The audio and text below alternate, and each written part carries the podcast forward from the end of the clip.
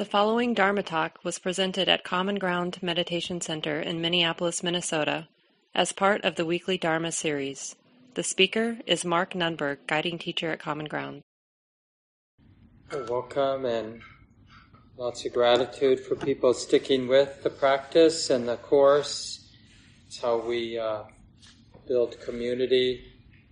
And as I'm sure most of you realize, it wouldn't be the same, you know, if we didn't have a group to do this practice with and to do this study with.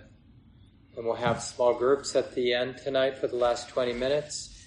I see that Susan's here, so Susan will divide up the people on Zoom and I'll do it for the people here in the room. And of course, really our whole Dharma adventure is the fourth tetrad. And impermanence is really just about opening to the underlying nature of our experience any moment, right? It's just getting a little closer, moving beyond our the sort of oppressive dominance of our thoughts about things and into the a more immediate truth of our experience, which is it's always an unfolding process. Always. But we don't think of that. You know, our language has a real diluting effect on our how we frame or how we understand experience. Because language creates a sense of solidity. I'm Mark, you know, that word, our name, it makes it seem like it's this edifice of me. But I'm not saying that it isn't something. I'm saying it's a changing something. You know, it's a process unfolding. And we can turn that into a thing too. But when we really experience the process nature, which is just our subjective experience, it's just the way it is, it really has a serious effect on who we are and how we live. And that's the only way, you know, when we talk about nibbana or an insight into the unconditioned nature, the deeper truth of things, it can sound a little you know, like achievement oriented. You know, have you had one of those deep insights and kind of rank people on the bulletin board about? But the the way that it uh, we really understand it isn't what someone says. It's like, how has my life been changed? That's the only reliable barometer or you know way to evaluate how your practice is going how has my life been changed? And so, specifically with the fourth tetrad, where we're observing impermanence, dispassion, cessation, culminating in letting go, or actually, uh, or accurately giving up. There's two related words, um, important words related to liberation. One is gets translated as letting go, and one gets translated as giving up. And uh, but it's it's a natural shedding. So the real question for all of us is, and you could bring this up in your small group, when I pay attention to what aspect of my experience does attachment and clinging and grasping and craving strengthen and you know get more established in the mind and, you know, the counter to that, when I pay attention to what aspect of experience does letting go happen? What do we need to pay attention to? What do I need to keep in mind so that when I do that, I keep that in mind, very naturally, effortlessly letting go, the heart moves in the direction of release, of letting go, of dispassion, cessation, culminating in letting go. And so, in a way, you know, that fourth tetrad, what do you imagine is the object of meditation? Right? It's in a way, it's the most subtle object. Right? It's the it's the letting go, the letting go of doing or being a doer doing, the letting go of intending. Because everything you know, this is the nice thing in the third tetrad when we have more refined uh, meditative states. The mind is more gathered, unified, more still and quiet.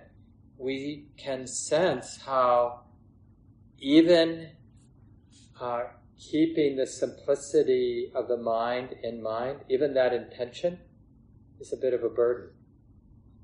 Any intention, any sense of uh, somebody needing to do something is a bit of a burden. And that's really the advantage of having a concentrated state is those more subtle activities stand out as extra. Something that can be released. And then with the fourth tetrad, we basically have this uh, fruit of the Buddha's own understanding, you know, because he, in his own practice, and then people, many, many, who knows, maybe millions of people through the centuries, probably, but who knows, um, confirm the same insight. Like, when I keep what in mind, does it lead naturally to this letting go, this awakening, this deep insight, where the mind realizes the mind empty of grasping. The mind we know, you know, the mind that reminds me of me, that mind is a mind with grasping.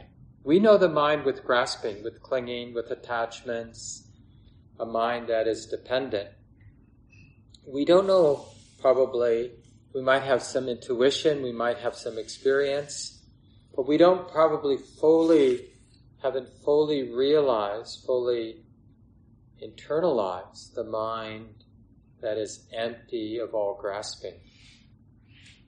And even more profoundly, empty of even the latent tendency to grasp. You know, when we have a really beautiful, pure state of loving kindness. So, not even necessarily a deep meditative state, because we can fall into that just in ordinary moments, you know, where the quality of love is very uh, pure. There's, there's no self in it. It's just that kind of, hopefully we all know this, you know, experience. It can happen in really simple moments, you know, where you see a squirrel that's happy to have found an acorn, you know, or whatever and uh, and then to see, to recognize what's not there. Like that mind isn't hungry for anything. The, there's a, a natural radiance, like a giving of love, you could say. But the mind isn't trying to, you know, this is the moment before the mind wants to hold on to that moment, right? Because it's very easy to lose it.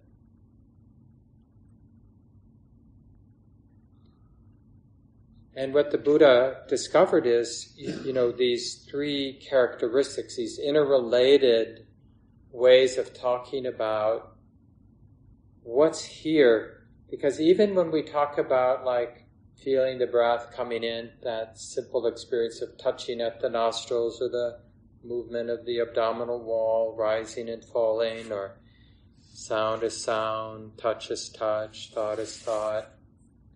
What we call in Buddhism the specific characteristics. So, not my interpretation of the thought, of the sound, of the sensation, but the raw immediacy of any of the six contact through the six sense gates mental activity and then the five physical senses.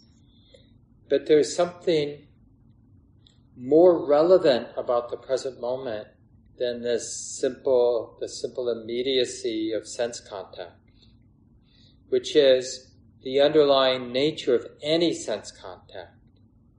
Like in the winter for our Buddhist studies course, we're going to uh, dig into the Buddhist teachings on dependent co-arising. In some ways, the, the most subtle set of teachings.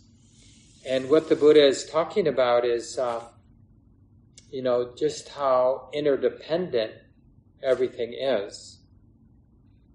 And uh, what makes existence, what makes our reality, our relative reality, the way it is, is this codependent interaction. When there's this, there's that.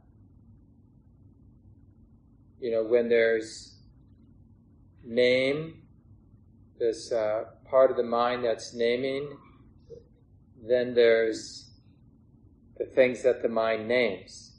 And this is like what we would call, in kind of ordinary language, objective reality.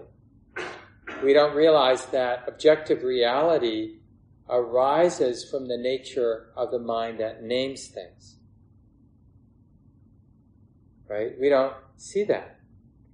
So this uh, this process in the fourth uh, tetrad is really about that implosion. Like when we keep in mind the underlying nature, the changing, impermanent, ephemeral, insubstantial, unsatisfactory, not worthy of grasping, impersonal nature. When we keep that in mind, when we see um, the uh, Thanissaro Bhikkhu, a really well-known Buddhist scholar and Buddhist monk, a Westerner, who's the abbot of uh, Wat Metta Buddhist monastery outside of San Diego. Some of Common community members have done practice there. Um, he gives the example like you see a really good movie where you uh, you really got drawn in, you know, for that hour and a half or whatever it was, and you know got lost in the movie and the story and appreciated. And then after you watch the movie, you know, you watch a two-hour documentary of the making of the movie, and you get a sense of like how much work, months and months of work, how many you know skilled people it took, how much money, how much effort to make that, you know, hour and a half experience that I had, which I've already, you know, it's already gone now after the documentary. And then the point of that little simile is like, that's what we're doing all the time. And with the fourth tetrad, we're really seeing, like, do I need to keep it going? maybe I can put it, put down the whole drama of who I am, what this is. Maybe I can really just allow nature to do what nature will do when wisdom, when the mind sees the truth of how all of this is constructed. Gabe and I and uh, Shelley and Wynne, we've been studying a series of lectures by a Sri Lankan monk and scholar on Nibbana for a couple years now, I think, just slowly plugging away at these 31 lectures or whatever it is. Anybody can find them online at the Barre Center for Buddhist Studies website. You can check with me or Gabe when you see us if you're interested. Um, but he uses a similar simile of the of a theater, and I think I mentioned it in this group or one of the, the recent groups I was teaching in. Um, like if you're watching a really great play, you know, and even though they've got all this stagecraft, the makeup and the the set, and it's not really what it appears to be, but because of the lighting and the skill of the stage people and the acting and the makeup artists, you know, you can get really drawn in. But then if someone were to sort of lift the roof off of the theater and remove the walls, and there you are, it's the middle of the day in a big city, and all that activity swirling around. What would arise in our heart? Dispassion. We would become dispassionate about what was going on in the play.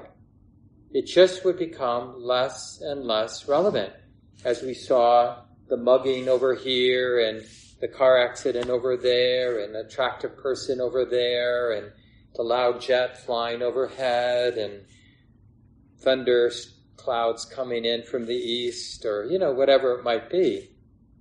It's like relative to the totality, we really see that. It's a lot of work to keep the drama of the play going. We don't realize it when we're absorbed because we're on that thin crust of juiciness of the story. I mean, I really see this whenever I'm binging every anything, you know, and I'm watching a couple episodes of something in a row. And I really notice how much work it is to kind of stay engaged. Or like I'm reading and I'm getting a little tired, but I have this notion oh, I should finish the chapter. I'm sure this is a common phenomenon. And it's like, uh, you know, oh, it's so much work to track. And then it's like, well, why read it if you're not tracking? You know, it's like, to track, you know? And it's like, like to hold the whole thing together. And it's the same thing like when you're talking with a friend, but you don't really care what they're talking about. It's like, it's so much work. But you know, if they're, if somebody's talking and you are interested in it, it doesn't seem like work, but actually it is the same amount of work, but we're not noticing it because we're in that thin crust of the juiciness, which seduces us and captures the, uh, the mind, and the mind is unaware of how much work it is to be in that little bubble and to be kind of holding that little bubble together, whatever that little bubble that the mind is constructing in the mind. Let me just read a little from. This is one of the resources. Um, you know, at the bottom of the emails that I've been sending out, there's a link to all of the um, Anapanasati resources, and one of them is this article by this monk I mentioned, uh, Thanissaro Bhikkhu, The Steps of Breath Meditation. So I'm reading the end of that where he's really talking about the fourth uh, tetrad. So he's uh, just finished talking about the third tetrad. He says, This finally leads to the stages of breath meditation associated with insight. First, there's insight into inconstancy or impermanence, both in the breath, but more importantly in the mind. As you see that even these stable, very refreshing levels of concentration are will. Underlying all the refreshment, all the stability is a repeated willing, willing, willing to keep the state of concentration going. So, what that might look like is that intention to be interested in the stillness and the simplicity and the peacefulness. It doesn't seem like much, but it's a subtle sense of doing that's a burden in the heart. There is an element of burdensomeness there. Insight into inconstancy or impermanence has less to do with how you consume experiences than it does with how you produce them. You see all the effort that goes into producing a particular type of experience, and the question becomes, is it worth it? Isn't this burdensome having to keep making, making, making these experiences all the time? Like, is it worth it? Then the problem becomes, what are you going to do if you let go of this burden? If you don't fabricate these states of concentration or any state, if you don't fabricate them, is your only choice to go back to fabricating other kinds of experiences? Or is it possible not to fabricate any experience at all? Right? So that's a way of understanding what in Buddhism we mean by the unconditioned or nirvana, nibbana, nibbana it's like the mind that's not fabricating, the mind that's not grasping. Grasping, clinging, attachment, dependence, that is how the mind constructs experience. And really, you know, you don't have to believe this, it doesn't help to believe it. All of this, what we call reality or relative existence, is a construction. Right? I mean, simply, we know it's arising in our mind. We have a sense that it's external, but we have to just hold that lightly because we don't actually know that. All we know is it's being known in the mind. Right? That's what we know. And maybe there's something external that somehow is parallel to what's known in the mind. But we don't know that. We just know this is being known in mind in the same way that a dream is known in the mind.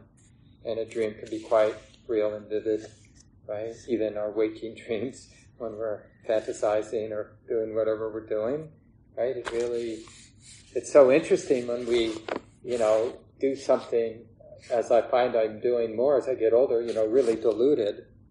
And it just seems to make more sense. I mean, total sense. And then you realize, like, oh, that's not the tea. you know, we're doing something as if I'm sure I've got what I think I have. And then we, oh no, I don't have what I think I have. It's like, I forget exactly what I was doing. Like maybe I was putting the spoon to scoop out the tea in the teapot instead of the container that has the tea. It was like something really, you know, you would like, what is this? You know, what's happening to me? Luckily, I have an excuse. I'm sick. Okay. Mental faculties are diminished, maybe.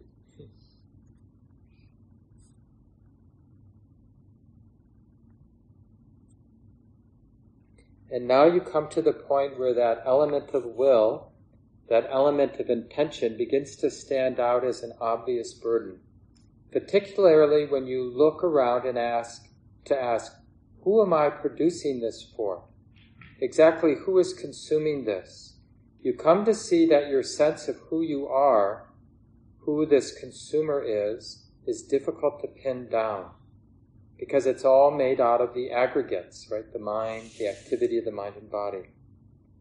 And the aggregates themselves are inconstant, stressful, and not self. Those are the three characteristics impermanence, dukkha, the unsatisfactoriness, and the impersonal nature. This consumer is something produced as well. This gives rise to a quality the texts call nibbida, which is similar to dispassion, but it's, uh, he says here, um, usually translated as disenchantment or disillusionment. Sometimes the translation gets stronger, revulsion, right?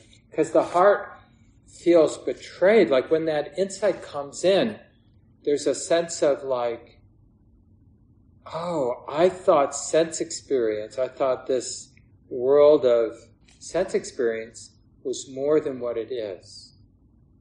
It isn't what I thought it was. And we've had this in little bits, all of us, right? Where whatever it was that you were really into, and then you kind of had a bigger, deeper, wider, more subtle picture, and you realize, I don't want that. I'm not interested in that. I mean, think about what you were into when you were a teenager, you know, and then now looking at looking at that activity or that obsession with this eyes, like, uh, you know, I don't care about that. But it was so important. Well, what changed? We see something now that we didn't see then. What do we see? We see it's not worthy of grasping. So this is, insight is just becoming more pervasive related to all sense experience nothing is worthy of grasping. Doesn't mean that because it's not worthy of grasping doesn't mean it's worthy or we need to reject it. See, a lot of times we think because, you know, like we see our cat being cute and we want to kind of pick it up and hug it or your child or, you know, whatever your partner. But somehow, you know, to say to yourself, well, I'm a Buddhist, I'm not going to do that that's just another attachment, right? It's like you're clinging to this idea now that I'm somebody who doesn't pick up my cat anymore because I'm not attached to it. No, it would be like you pick up the cat and and and you feel the the ephemeral pleasure of that moment of metta, let's say it's pure love between you you and the four-legged beast. You feel it, but you notice its ephemeral nature, like there's no part of the heart that's holding or expecting to feed on it, to get something from what is, in this relative sense, a really nice experience. It's still a really nice experience in this relative sense. What's gone is only what was extra all along, what was always a cause for stress all along. We're only abandoning what is stressful. That's the only thing we're letting go of. You still get to be a human being. You still get to have your personality. You're just not expecting it to deliver anything worthy of grasping. And so, what's left then? he gets into this. I'll just end here before we divide up into groups. So you focus on letting go. According to the text, first there's a focus on dispassion, then a focus on cessation, and finally a focus on total relinquishment. In other words, in the final stage, you let go of every kind of doing, every kind of volition, of the producer, of the consumer, of the observer, even the perceptions and the thought fabrications that made up the path. Right? That's that simile in the Buddhist text about not dragging the the raft around. You needed the raft to get across the flood, but then you don't have to carry the raft along, right?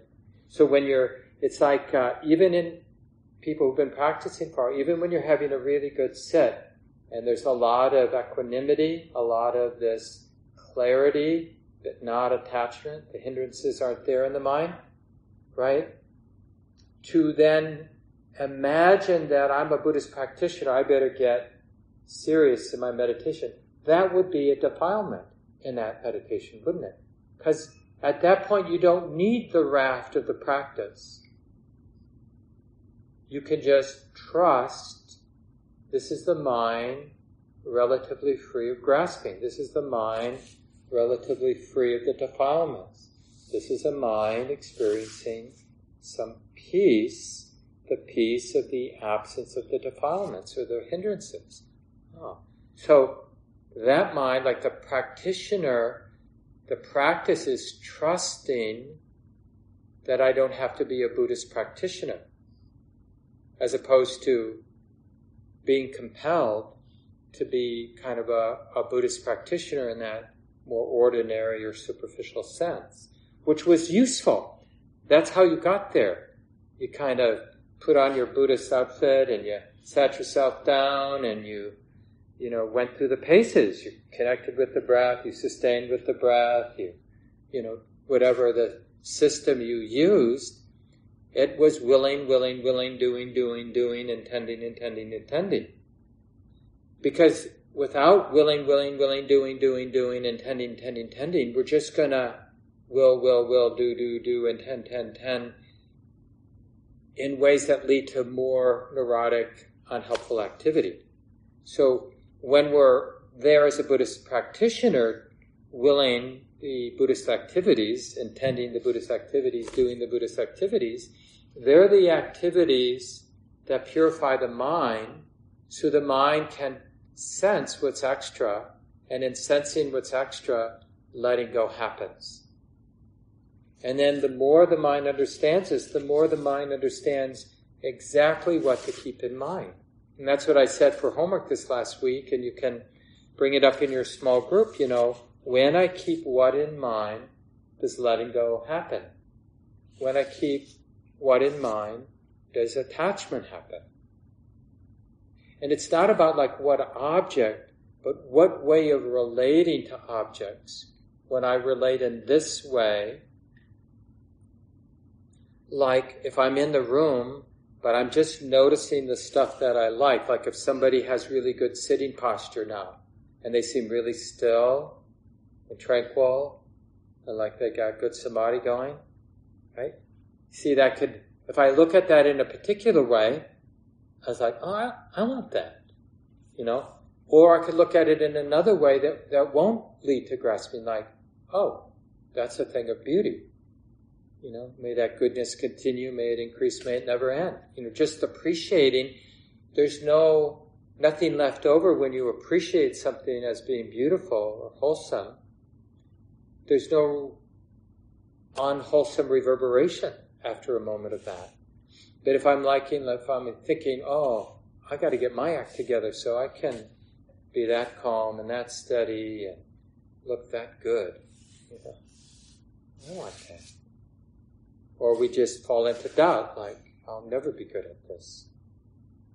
So there are ways that we pay attention that lead to grasping, and there's ways that we relate to the present moment that lead to release.